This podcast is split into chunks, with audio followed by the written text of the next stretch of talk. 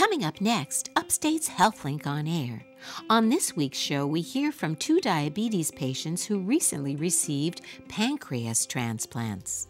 You wake up after a good night's sleep and your body feels the same throughout the day. You're stable. You don't have the up and downs in your body. You don't have the tired feeling, and then all of a sudden you feel better when your sugar's at a normal level. Plus, we'll get the causes and effects of mild cognitive impairment. They're not yet so significantly ill from a cognitive problem that we would consider that they have uh, dementia.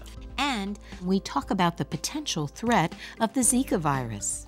It's been reported for other viruses, classically like rubella, uh, can give you microcephaly, but hasn't been reported with these family of viruses. And so this makes it another unique feature of Zika virus. We'll get our checkup from the neck up, and we'll hear a piece from our healing muse, all coming up right after the news.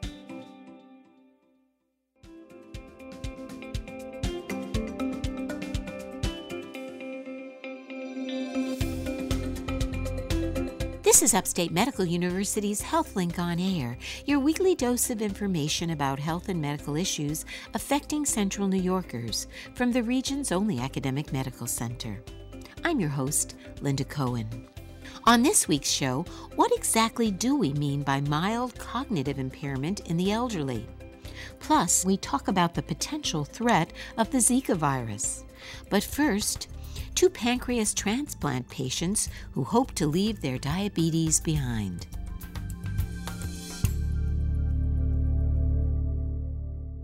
Brittle diabetes mellitus, or labile diabetes, is a term used to describe a type of type 1 diabetes, which is characterized by ups and downs of blood sugar levels which are quite difficult to control with standard medical diabetic protocols. A pancreas transplant can offer a powerful treatment option for these patients. And here with more on all of this are two patients who have recently undergone just such a transplant. With me today are Patrick Nolan and Harry Tynan, both transplant patients. Welcome to you both. Thanks so much for coming in. We're very, very interested in hearing from both of you. Thank you. Thank you. Nice to be here. So let me start with you, um, Patrick. You were diagnosed with type 1 diabetes as a child. Tell us about that. When did it happen for you? Uh, May 5th, 1975, day before my 11th birthday. And Eh. had you had signs? Uh, What what what led you to you know worry Well, about I- diabetes? I, I was wetting, wetting the bed, losing weight, always felt feeling ill. Uh, my folks thought maybe I had a bladder infection. On May 5th, I was taken to the doctors, and that's when we found out yeah. So that was quite a long time ago. it was. Some forty years ago, 41 years ago this past May. right? And how about you, Harry? I was What your diagnosed story? at the age of 12. Uh, So similar. Similar. Um, symptoms were brought on. Noticed the common symptoms. I have two other brothers who were diagnosed before me, so my parents knew the symptoms already, what, the, what we were looking for. And uh, symptoms appeared, and we took it from there with the doctors. And So age twelve. Yes. So very similar. And and you so you have a strong family history of Yeah, diabetes with two brothers. And Patrick, you as well have I a do as well. I have a first cousin and an and a niece. Between the three of us, almost hundred years of diabetes in our family.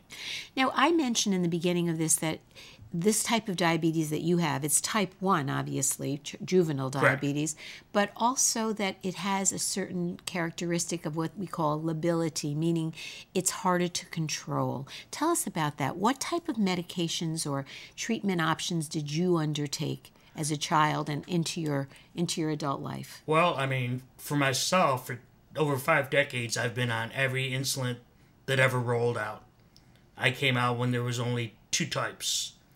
So I've gone through all the regimens of the insulins, um, syringes, insulin pumps. I was on chew, and the insulin needles, or it, needle pens. And with all of those things, was it difficult to control your your levels?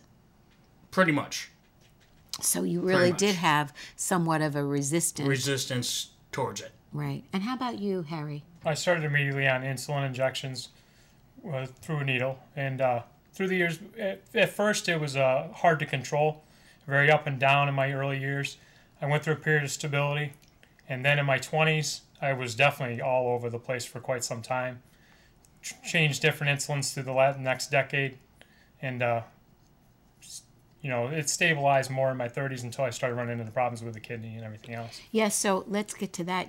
Both of you have had to have a kidney transplant secondary to this difficult diabetes, right? Because the Yes. diabetes eventually can ruin a kidney or your It, it, kidney it can function. do well. I've had just about all the side effects from high blood pressure, cholesterol, to my kidney shutting down in eleven. At, I'm sorry, at 11? No, no. In, in 2011. Oh, in 2011. my kidneys finally yes, shut down. and then you had to have a kidney transplant. then I had a kidney transplant. yeah, so that was successful, I understand. How about you? You had a kidney I had a transplant kidney as well, transplant Harry? in November of 2013. I received it from my father. Wow. And you did well with that. Did really well with that. Right. But the point here is that your your diabetes was so difficult to control and was doing damage to your body that your kidneys basically suffered as a Yes, result. That's correct. Yeah.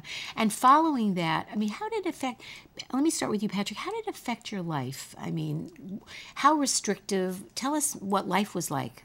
Well, I mean, I, I guess restrictive is all what you consider it.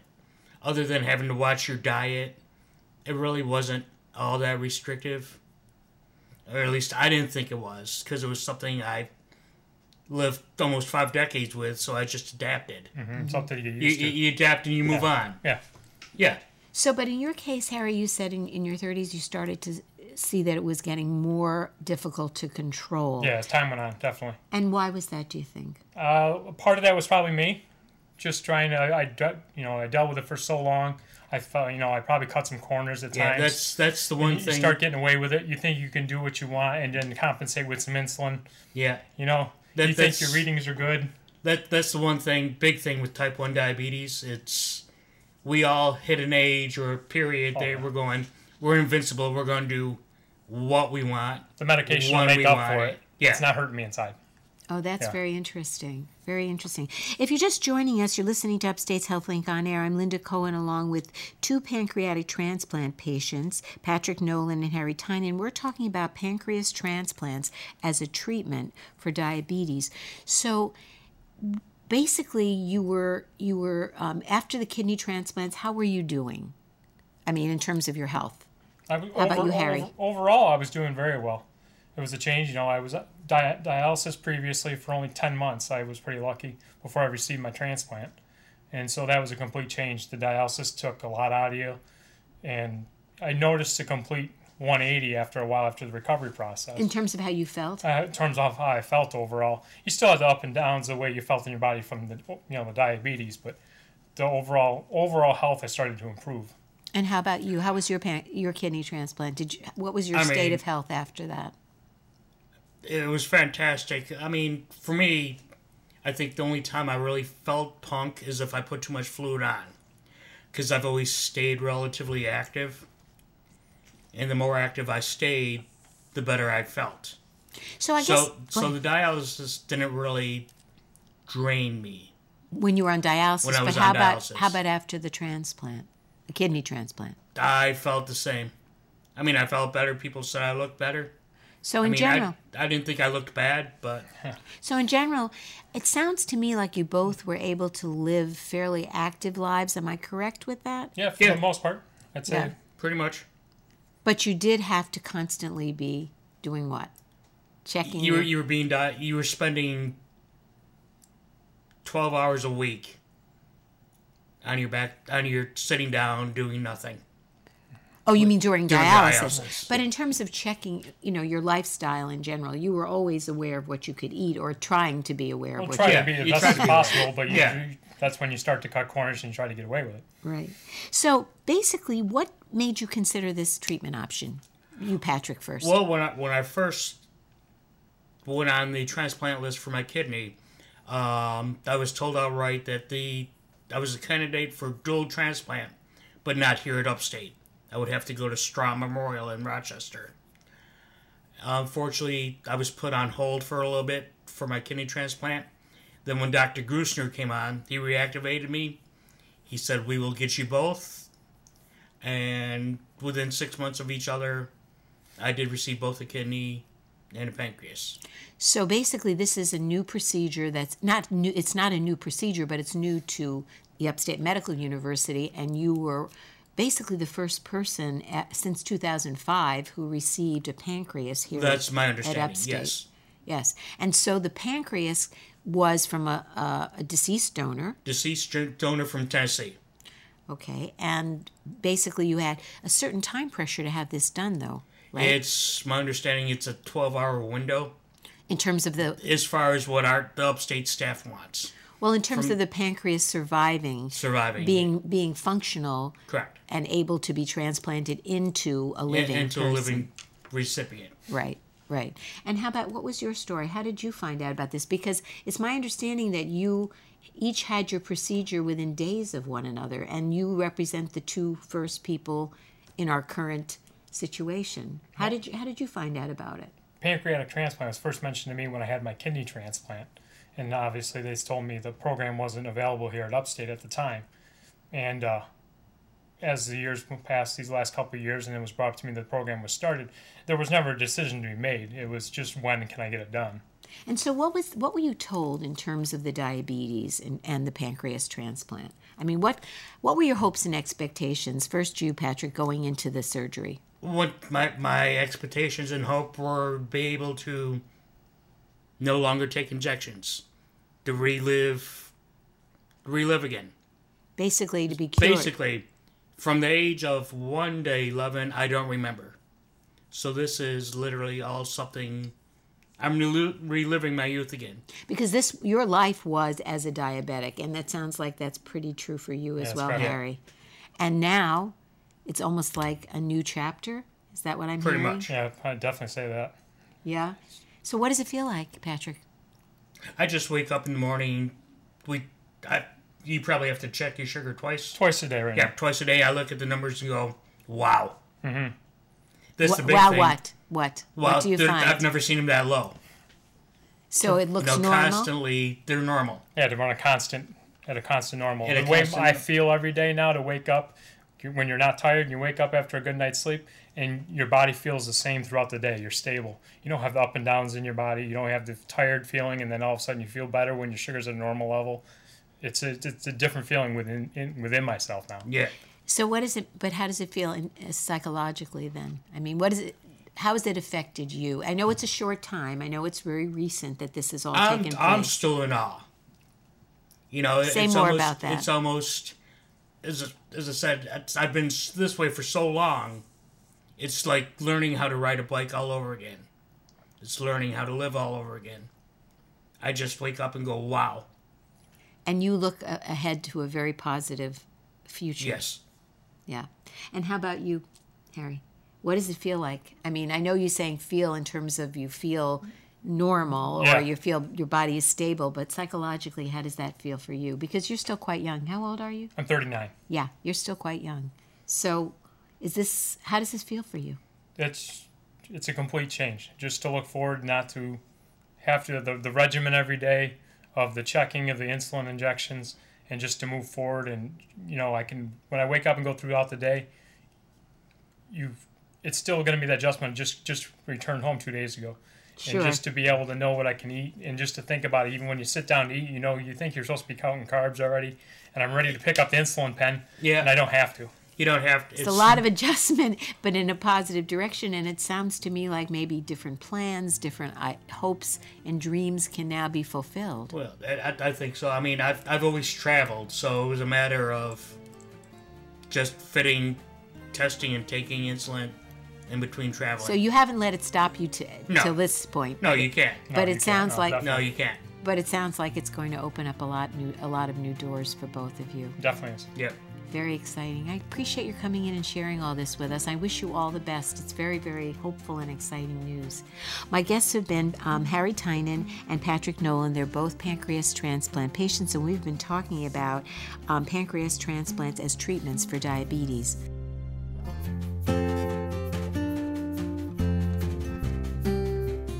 Coming up next, what exactly do we mean by mild cognitive impairment in the elderly? You're listening to Upstate's HealthLink on Air.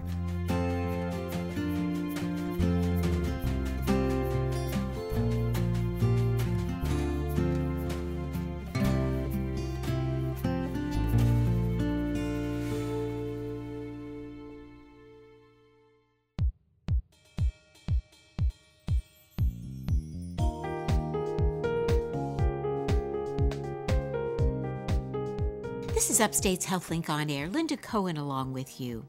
As the baby boomers age and people are living longer, the numbers of people over age 65 is growing. And long term studies suggest that 10 to 20 percent of those aged 65 and older may have mild cognitive impairment. But what are the ramifications of this problem and what can be done to treat it? Here with some answers is Dr. Amy Sanders. She's assistant professor of neurology specializing in cognitive neurology at Upstate Medical University. Welcome, Dr. Sanders. Thanks so much for coming in. Thank you very much for having me. So, first of all, what is mild cognitive impairment? Well, we can think of it in two ways. One is just as a simple descriptive term, not necessarily as a uh, specific disorder. But when we describe somebody who has mild cognitive impairment, what we're really saying is they're no longer normal cognitively for their age, whatever that age may be, but they're not yet so significantly ill from a cognitive problem that we would consider that they have uh, dementia. So, is it a matter of degree then? If you think of a continuum, would you say it's it's a matter of a degree, some malfunction, some limitation? Definitely. And the, the idea of a continuum is a very good one because if you imagine being uh, people who are normal for cognitive age on the left side of the continuum, and all the way over on the right are people who have some sort of dementia. In between, there's a big empty space. And in fact, uh, about 25 years ago, a neurologist at the Mayo Clinic by the name of Ron Petersen recognized that there was this empty space and actually kind of invented this diagnosis as a way to fill that empty space because he recognized that people don't go to bed of a Monday night over on the left side of the diagram with normal cognition for age, but wake up Tuesday morning on the right hand side of the diagram with dementia. But there's something that there's a, a an intermediate stage through which people proceed going so, from cog- being cognitively normal to dementia. So and nowadays we call that intermediate stage mild cognitive impairment. But that suggests that this is a process and that in some way you're in, as you said, an intermediate stage. Does that mean that everyone who is termed mild, mildly cognitive, impa- with mild cognitive impairment, does that mean they go on to necessarily have this more advanced form of dementia, or do some of these people, does it go away? So it's a it's a curious state. Uh, after we've made the diagnosis, and there are specific ways that we go about doing that. But after the diagnosis of mild cognitive impairment has been made, um, one of the things that we determine is whether or not memory is involved. Is memory part of the mild cognitive impairment, or is memory not part of the mild cognitive impairment? If memory is involved, on average, we say that people have roughly an annual risk of progression from mild cognitive impairment to dementia, in this case, usually Alzheimer's disease, of about 12 to 15% per year. If memory is not involved, all bets are off. So let's talk about that. So, what does it look like in when you're in that middle zone, so to speak? What are the symptoms? What are the kinds of attributes or or problems that people face? So the kinds of things that a doctor might hear uh, from their patients would be things like. I can't concentrate anymore. I'm forgetful. I it takes me a long time to learn things now. Uh, I keep losing my keys. I can't come up with the word that I want when I want it. Uh, and then it's incumbent upon the doctor to determine are the complaints really those that are associated with normal cognitive aging? And we certainly know that as people get older, it takes longer to learn new things. Uh, it takes longer to remember things we've learned in the past. We don't process information as quickly as once we did. Uh, it takes us longer to get a, the word that we want. Word finding is usually impaired. Or well, word, it starts it's not impaired, change. but what when people have delayed a tip of the tongue phenomenon and they can't quite come up with the word that they want, but 15 minutes or 15 seconds later it pops into their head. We call that blocking or tip of the tongue kind of phenomena. And those are perfectly normal for cognitive aging. Frank memory impairment. So it's not that you put the keys on the coffee table instead of the table by the door, but somehow they wound up in the ice cream container in the freezer. That's not normal and that's a signal that there's something very, very wrong. Somebody with mild cognitive impairment is probably going to have more the keys are on the coffee table instead of the, the place where you usually put them, but they're not in the freezer. So it may, it, for some people, it is an intermediate stage between normal cognitive aging and a later dementia, and for others, it isn't. And we, as I said before, we, we make um, the diagnosis and specify whether or not memory is involved. And if memory is not involved, then it's much less likely that people will progress. And much less hard- likely. It's much harder to predict with any kind of um, reasonable precision or accuracy. So I saw some terms amnest- amnestic um, mild cognitive impairment and non-amnestic, and that has to do with with memory Right. So somebody without. who has amnestic mild cognitive impairment, there we're saying memory is involved. Non-amnestic mild cognitive impairment, memory is not involved. So if memory is not involved, the kinds of thinking skills that might be affected have to do with decision making, perhaps, or remembering sequences of events, or Could of a be- complex task. That could kind be of thing. could be anything. We divide thinking into five main and admittedly overlapping groups. But there's attention, memory, language use, what we call executive function, which are things like executive, re- uh, uh, sorry, um, abstract reasoning and problem solving, multitasking, the bane of everyone's existence these days. Uh, so executive function and also visual spatial abilities. And for somebody to meet criteria for mild cognitive impairment in general they need to have at least one of those five areas of cognition in which they have a documented quantitative impairment. That sort of presupposes that they've had cognitive testing that has specifically looked at each of those five domains. So you sh- physicians should not be diagnosing mild cognitive impairment just on the basis of a single screening cognitive test given in the primary care doctor's office. But when there's more specific testing, we need to have an impairment in at least one type of thinking. And in non amnestic mild cognitive impairment, that presupposes that there would be an impairment in attention, language, executive function, or visual spatial ability. Sometimes more than one. If you're just joining us, you're listening to Upstate's HealthLink on Air. I'm Linda Cohen, along with neurologist Dr. Amy Sanders. We're talking about mild cognitive impairment. So let's get back to executive functioning. You're saying in the non amnestic type, that can be impaired. So things like decision making, problem solving, that kind of thing Yes. will be mm-hmm. will be impaired. So you were alluding to the diagnosis. How how best is this diagnosed? If the question comes up, if you're in your primary care doctor's office and you're complaining, or your spouse or someone uh, that you know very well you're with is complaining about this problem, you're saying it's not sufficient to do a quick screening and make the diagnosis. You really need to have some more Correct. There are actually testing. there are published diagnostic criteria, and in fact, that sense of, of a complaint, doc, there's something wrong with me. Whether it's that I can't remember where I put my keys, or I can't decide what to have for dinner tomorrow night, something feels not right to me. That complaint is a key component of the diagnostic criteria. There must be a so-called subjective complaint doc, there's a problem. There also has to be objective evidence of an impairment in at least one type of thinking. And that goes back to what we were discussing a few moments ago about there should be some sort of area specific cognitive evaluation. And that usually means that.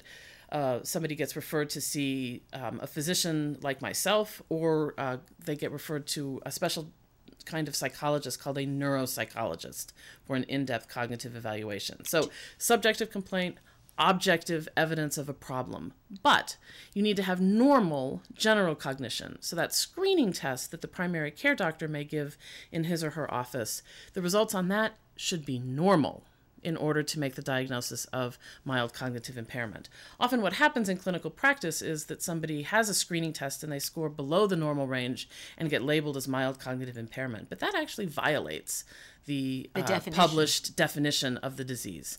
So, but the point is, if you pass the exam, isn't it quite often that the primary care physician will say, "Oh, you're not having any problems"? I mean, They, they may it's well, right. So if almost they're like a false, a false. sense of security. Yes. And if the primary care physician doesn't understand what mild cognitive impairment is, and a lot of people have a very sort of vague and ill defined kind of general descriptive understanding of what mild cognitive impairment is, but in fact, there are specific criteria that we want people to meet. Do you ever do things like you know brain scans, MRIs of the brain? I mean, do you ever do a cerebrospinal fluid tests, biomarkers? Is there any other thing to be done? That sort of depends on where one is practicing and uh, what uh, what the real diagnostic questions are. When somebody comes to see me with a complaint about their their memory, I can't tell just by looking at them whether they have mild cognitive impairment they're normal, or maybe they're in the early stages of something like Alzheimer's disease. So, my basic workup always consists of some simple blood tests, screening blood tests, usually for the levels of vitamin B12 in the bloodstream, and I also check how well the thyroid gland is functioning. Deficiencies in either of those areas can actually cause cognitive problems that are very easily treated. I always want some sort of brain pictures a CAT scan. I'll live with it if I have to, but I really prefer that people have uh, an MRI, magnetic resonance imaging. The MRI diagnoses absolutely nothing, but it gives me a sense of how healthy the brain looks. Is it does it look like there's a lot of atherosclerotic trouble in the brain? Is it shrinking? Is it shrinking in a focal way, one area more than the other? That's the kind of thing that I look for on the MRI. So it gives me helpful additional information but doesn't diagnose anything. Cerebrospinal fluid is often used in research protocols, and there are biomarkers that are sort of monitored over time and that will change as people go from being normal through the mild cognitive impairment stage and then may progress to uh, something like an Alzheimer's dementia. They're not usually used clinically, they're pretty expensive. So you are you run a clinic that does basically attempt to make these diagnoses. Right. I have a what I call a neurocognitive clinic within the neurology department at Upstate, and primarily what I do is diagnose people's cognitive problems. So sometimes I diagnose people as being as having normal cognition or normal cognition for an older adult. Num- numerous times I've diagnosed mild cognitive impairment of both the amnestic and non amnestic variety. And then I also, if, if people meet criteria, will make a diagnosis of, of dementia. Some of the patients who come to me for the diagnostic evaluation stay in the clinic to get their care, and others go back to their primary care doctor. I don't want to run out of time, but people can reach, I guess, that clinic at 464 4243. That's an upstate Correct. clinic. Yes. But uh, I will have a link on our website as well. Very briefly, in the little bit of time we have left, what kind of treatment and prognosis is there for this issue?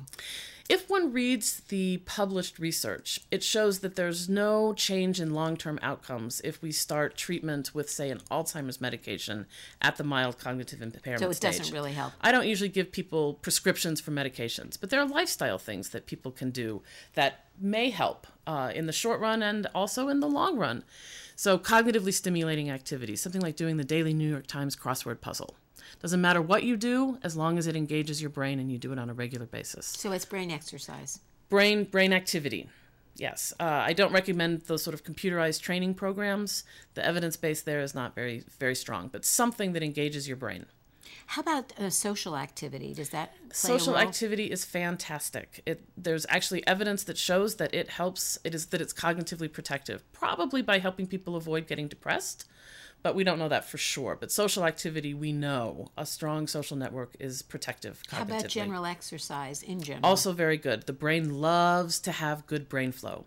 Avoiding multitasking, getting good rest, uh, eating the so called Mediterranean diet uh, olive oil, not Crisco, fish, not beef.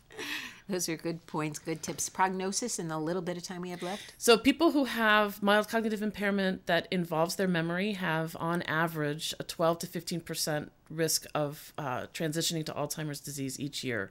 And for people with non amnestic mild cognitive impairment, it's very hard to make uh, prognostic statements. Some stay in that stage, some revert back to normal, and some do progress, usually to other types, non Alzheimer's types of dementia. Well, this is a lot to take in, but very it's hopeful information at the same time. Thank you so much for sharing it with us. My guest has been Dr. Amy Sanders, assistant professor of neurology specializing in cognitive neurology at Upstate Medical University. I'm Linda Cohen. You're listening to Upstate's HealthLink on air.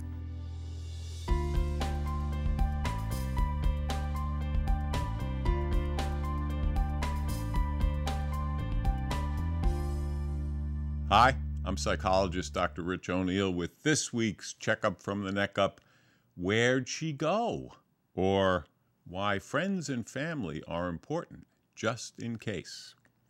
Well, dear listeners, here's what happened she disappeared. An older client of mine, coming in weekly for some time, a bit forgetful, but doing relatively well on her own, said she was having surgery. Nothing serious, and then disappeared. My calls home kept getting, the mailbox is full. Calls to the hospital, nobody here with that name. She was cut off from family for years and no other numbers in her chart, so a real sad what to do now mystery. Then her voice on my answering machine Dr. O'Neill, call me. I'm terrified they're trying to kill me. But left no phone number. And still, the mailbox is full. Then another voice on my machine from a nursing home and rehab center. Do I know her? Yes. Can I talk to her? Yes. And she is not herself. Didn't know where she was or why. Terrified someone was trying to hurt her. The nursing home staff didn't know she'd never been like this and that something was terribly wrong, either a missed medical issue or a medication problem. But trying to convince the overworked staff who barely knew her of that was, well, I don't see you on her chart, Dr. O'Neill, as someone we're authorized to speak to, and her doctor is in a meeting now, and can he get back to you? Etc., etc. Long story short, two painful weeks and many, many, many, many phone calls later, we got her back in the hospital where people know her history directly from me and the electronic medical records. And she knows me now and is no longer delusional or delirious, and we've reached her family who are back in touch. How to keep this from happening to you? Do a fire drill, medical emergency style, like making believe you've had a stroke or were suddenly delirious. Do you have friends and family, one or more of whom are your healthcare proxies and can make medical decisions for you when you can't? Have you told them what you want done medically? Do you stay in touch with them so they know something was wrong if you didn't talk to them? Do you know what hospital you want to use? Do you have a primary care physician familiar with your medical history so hospital and nursing home docs can get that info if you can't provide it? Do you have friends and family who know your primary care physician? Do you and they have a list of your medications? Perhaps both are on a card in your wallet. Hint, hint. Does somebody have your power of attorney and know where your checkbook is to pay your rent so you don't get booted out if you're you're gone unexpectedly for a long stretch? Does your primary care doc know who your healthcare proxies are and how to reach them? Did you put a copy of your healthcare proxy and power of attorney in your medical record for easy access? And finally, does somebody have a list of your usernames and passwords and or know if you have a safety deposit box and where it and the key are? I'm Dr. Rich. Be prepared, O'Neill. Thanks for tuning in.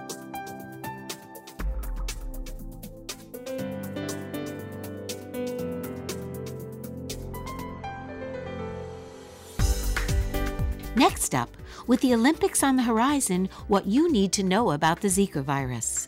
You're listening to Upstate's HealthLink on Air.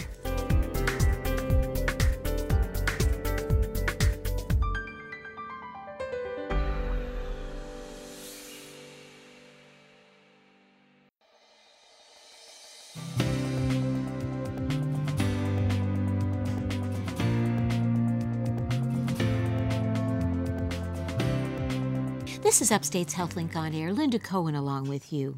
The World Health Organization recently declared the Zika virus and its suspected link to birth defects an international public health emergency, a move that signals the seriousness of the outbreak and gives countries new tools to fight it. Here with more on all of this and the risk it poses to the U.S. is Dr. Timothy Endy, professor of medicine, microbiology, and immunology, and the division chief of infectious disease at Upstate Medical University. Welcome, Dr. Endy. Thanks for coming in. Good morning. Thank you for inviting me. Let's first begin by explaining what is the Zika virus. Well, Zika virus, um, uh, as it states, is a virus. Um, so it's a very small replicating uh, um, piece of material that is uh, can be spread in a variety of ways. But Zika virus, in particular, was um, first isolated in 1947, and was isolated uh, in Uganda, uh, outside of Entebbe, in the Zika forest, and that's how it's got its name, Zika virus. And it was done um, uh, through the Rockefeller Institute's um, surveillance program for yellow fever. and they isolated uh, the virus from a febrile monkey uh, that was part of that surveillance program. And they did some characterization. They realized that the virus was very different from yellow fever, uh, different from dengue viruses, which were endemic there, and so it, it earned its own name. So Zika virus is a RNA virus, so it uses uh, uh, RNA as a genetic code, and it's very similar. That's genetic material RNA. right, Exactly, yeah. very similar to dengue virus, West Nile virus, Japanese encephalitis virus. Um, so it's in this whole family of what they call the flaviviruses. So, was there a concern back in 47? If it were found in a monkey, was there a concern that it would affect humans back then? Well, the history is, is to me is fascinating, and you have to go back to the to the original publications. But like any new virus, I'm sure the investigators and Dr. Dick at that time isolated the virus was very excited to discover a brand new virus. But the next question is, you know, what does it mean? There's a lot of viruses out there that don't affect humans. So the first thing that he did was he developed some diagnostic tests and he looked around the population and says, well, do people have antibody to this virus? Is there evidence for Infection. infection? And he did. He found that there was what we call a seroprevalence. The percentage of people who have antibody to it was about 20%. So that people had experienced this disease, whether or not they were even aware of it. Exactly. But they really didn't find a clinical illness. So the next question was, well, are they actually developing some symptoms? And he found patients who had fever, muscle aches um, that were not dengue or yellow fever, and he found that was from Zika virus. Probably the most interesting study, though, was done in the 1950s. And an investigator uh, in, the, in the tradition of really good medicine um, injected himself with the Zika virus. We hear about that all through history of medicine. exactly. Just you know, it's uh, you know, it's quite amazing that they can do that. But uh, he injected himself, and he developed fever, headache, uh, pain behind the eye, muscle aches. He was able to isolate the virus from his blood. He broke out into a rash, and then he got better. And that was the first clinical description of acute Zika infection. So exactly, well, first let's get to how it's transmitted because I think that's of a great concern to a lot of people. Um, there have been talks about. I mean, obviously, it's mosquito-borne largely. Correct. So explain how that works. So if it's in a monkey population, let's say, it's is it that the mosquito bites the monkey and then he get the mosquito gets the virus and then the mosquito goes on and bites the human? Is that how it works? Well, that's how it works for Zika virus and dengue virus. Um, so there is a um, monkey mosquito back to monkey. So if we pretend we're looking out through the eyes of a female mosquito, which is the one that takes blood meals that's needed for the protein to, to develop eggs and such. Uh, the female mosquito sees a monkey in a tree and goes and feeds it, takes a blood meal. If that monkey happened to have virus in his blood from Zika, then the mosquito will take that in and the virus starts replicating the mosquito and concentrates in the salivary glands. Then, usually after 10 to 14 days, the mosquito is infected, will then go on take another blood meal from a non infected monkey and then transmit the virus to that. So, that's actually called what we call a sylvatic cycle monkey, mosquito, monkey. Now, if man is there and he's chopping down a tree or he's collecting bananas, the mosquito is not, not very um, picky about the blood meals that it takes. So, it sees a human there takes a blood meal and it's infected, it will then transmit it to a human. The human goes home and then it starts the cycle from mosquitoes to human back to mosquitoes. But there also have been talks, I mean, there's been talk recently that this also can be transmitted human to human without the mosquito vector through sexual contact. Is there enough data to support this at this point? That's so that's one of the very unique fe- features of this Zika virus. So it's unlike its other cousins in the flavivirus family um, in having this ability to um, to spread sexually.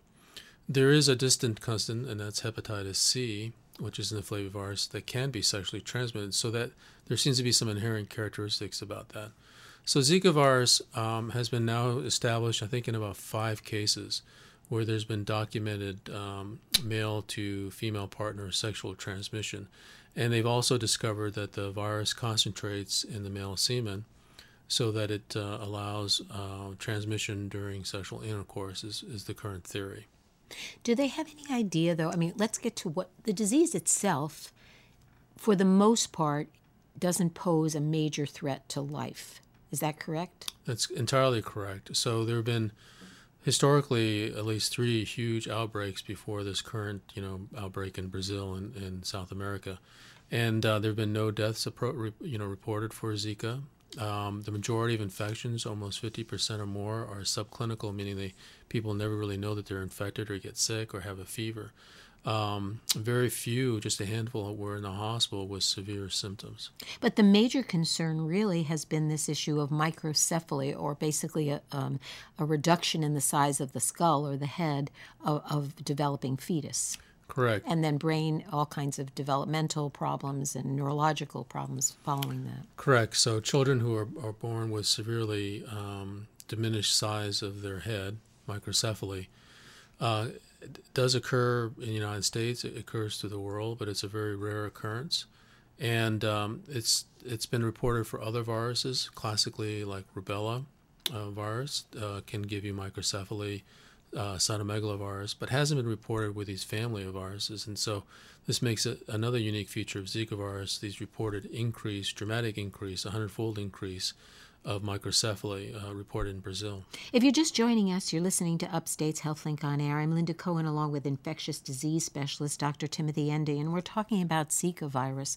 So that is the major concern, I guess, or the thing that's making people frightened. Mm-hmm. And clearly, this whole idea of sexual transmission plays another, puts another level of concern into it because some, I mean, obviously it's hard to protect yourself against mosquitoes, but that is still more you know you, you still have some methodology there but this idea of how long the virus lasts in the blood do we know that in terms of if someone were to be infected let's say a male partner mm-hmm. infected goes through the disease process and then later on has sexual contact with a female partner is it likely that that female partner could then receive the disease and harbor it perhaps in a dormant phase, state until such time as she became pregnant?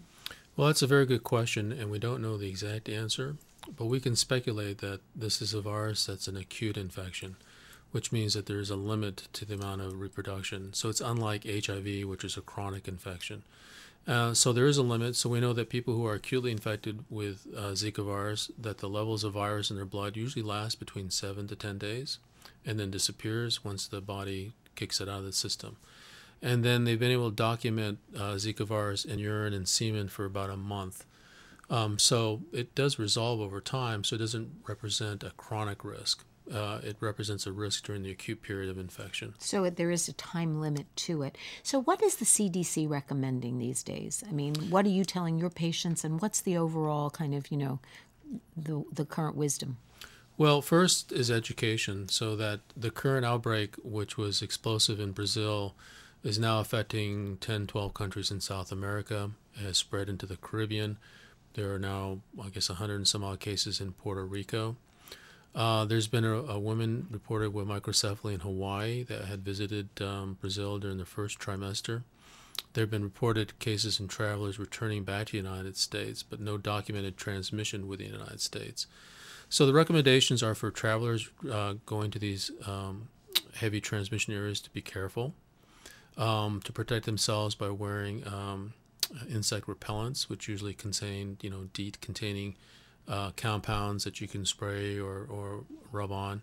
And these mosquitoes, I'm sorry to interrupt you, mm-hmm. are active during the day as well as night. Am I correct? Well, daytime mosquitoes. So the mosquito is an Aedes aegypti, mm-hmm. which are tropical, subtropical mosquito that that also spreads chikungunya, also spreads uh, dengue. Um, and they are daytime feeders. So they like to, to live in the day and feed during the day, but they also like to shade. So you're at the beach, you're under an umbrella or a tree stand, you know, away from the sun, and that's where the mosquitoes like to feed on you. And that's really a good time to wear the uh, repellent or to cover yourself with some loose clo- clothing to protect yourself from the bite of mosquito. So the recommendations are to protect yourself if you're traveling those areas. And there are special high risk populations. So the CDC and the WHO are currently recommending if you're planning to become pregnant or, or are pregnant, um, especially the high risk during your first trimester, is to avoid traveling to those areas that are uh, currently reporting outbreaks of Zika. And there's a whole listing on the CDC website, I would think, of the countries yeah. you want to avoid. How about the, the, the Olympics? There's been talk about people, again, mm-hmm. what's the recommendation there? So the big concern is um, the the Olympics is um, is a high density. Uh, certainly, Rio and parts of Brazil are highly endemic for Aedes aegypti and the Zika outbreak. And the CDC came out with a recommendation for any women who are planning to become pregnant or are pregnant to avoid traveling to the Olympics. And that's irrespective of if you're pregnant, if you're if even if you're at the end of your pregnancy, Mm-hmm. theoretically the baby, you know, uh, there's their um, their development is pretty well set at that point. Correct. But but they we don't know what the We don't potential know. problems There- are. You know, there's a lot of studies going on. Our group is planning to try to uh, do some studies in Ecuador. Um, is trying to answer that question. But if it's like other viruses that produce a birth abnormalities, the first trimester is the highest risk. So basically, the bottom line at this point is, well, I know the Aedes aegypti also exists in Florida, that and and maybe other places in this country. Louisiana, Texas, Southern California all have Aedes aegypti. So they could become so-called hotspots Could be. theoretically. Absolutely. And is that just a matter of time and watchful waiting? I mean, is there any methodology that they could be or should be using at this point to decrease that likelihood? I think uh, South Florida, especially Key West, and now Fort Lauderdale, um, which has Aedes aegypti, is a good example. A traveler came from the Caribbean with a dengue infection, which is, a, as we stated, a, a cousin of Zika. Um, a mosquito, he went to Key West, a mosquito uh, fed off of him, and then it got into the population mosquitoes. And so they've had dengue every year now, um, despite very aggressive spraying and um, killing off of um, mosquito eggs and such. So if, if that same patient was a Zika carrying patient and went to South Florida, you could potentially see the same thing happen. Is there some effort today, and I know you're working on a virus, uh, uh, on a, a vaccine for dengue, is there some effort today to do some kind of genetic modifications? I know I, I heard something, and, and we're going to run out of time, so, but to actually put mosquitoes out there that will prevent uh, proliferation?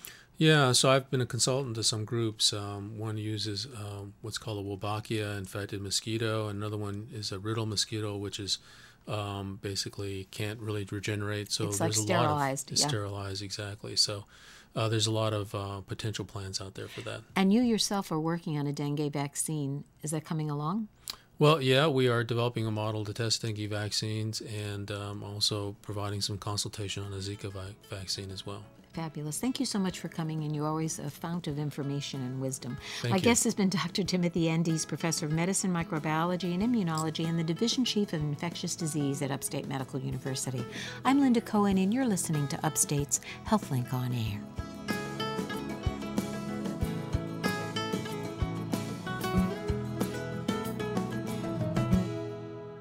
And now, Deirdre Nealon, editor of Upstate Medical University's literary and visual arts journal, The Healing Muse, with this week's selection. Illness can be a land of opposites, a blessing and a curse. Two of our muse poets have given us a glimpse into illness's softer side.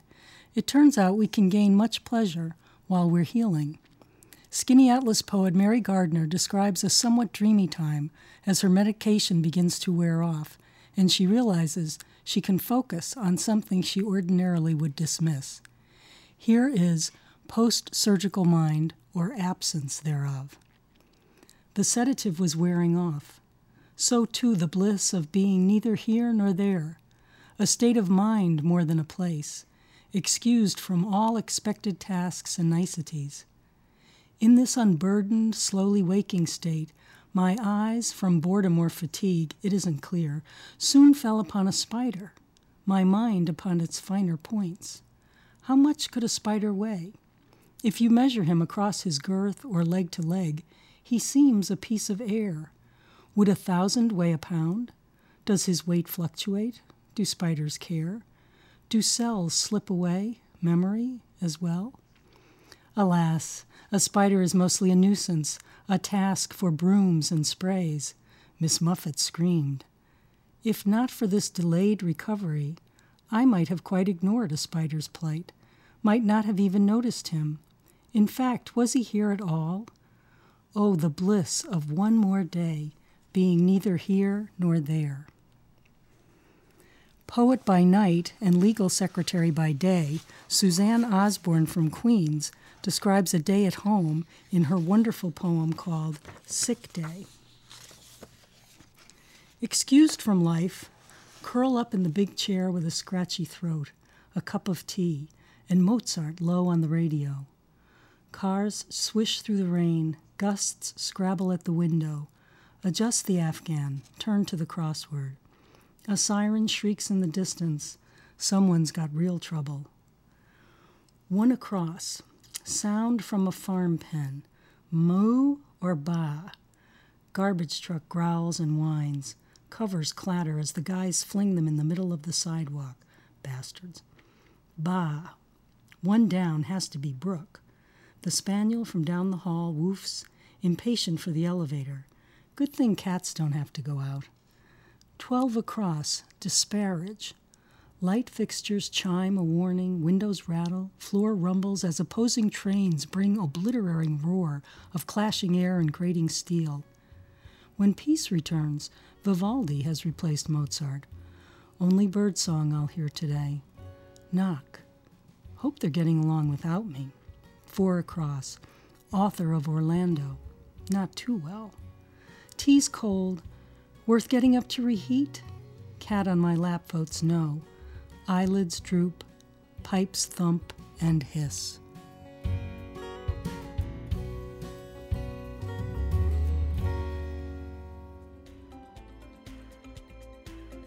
Thank you for joining us for HealthLink on Air, brought to you each week by Upstate Medical University in Syracuse, New York. Please join us again next week when we revisit the e cigarette debate, plus how to prevent mother infant addiction to opioids.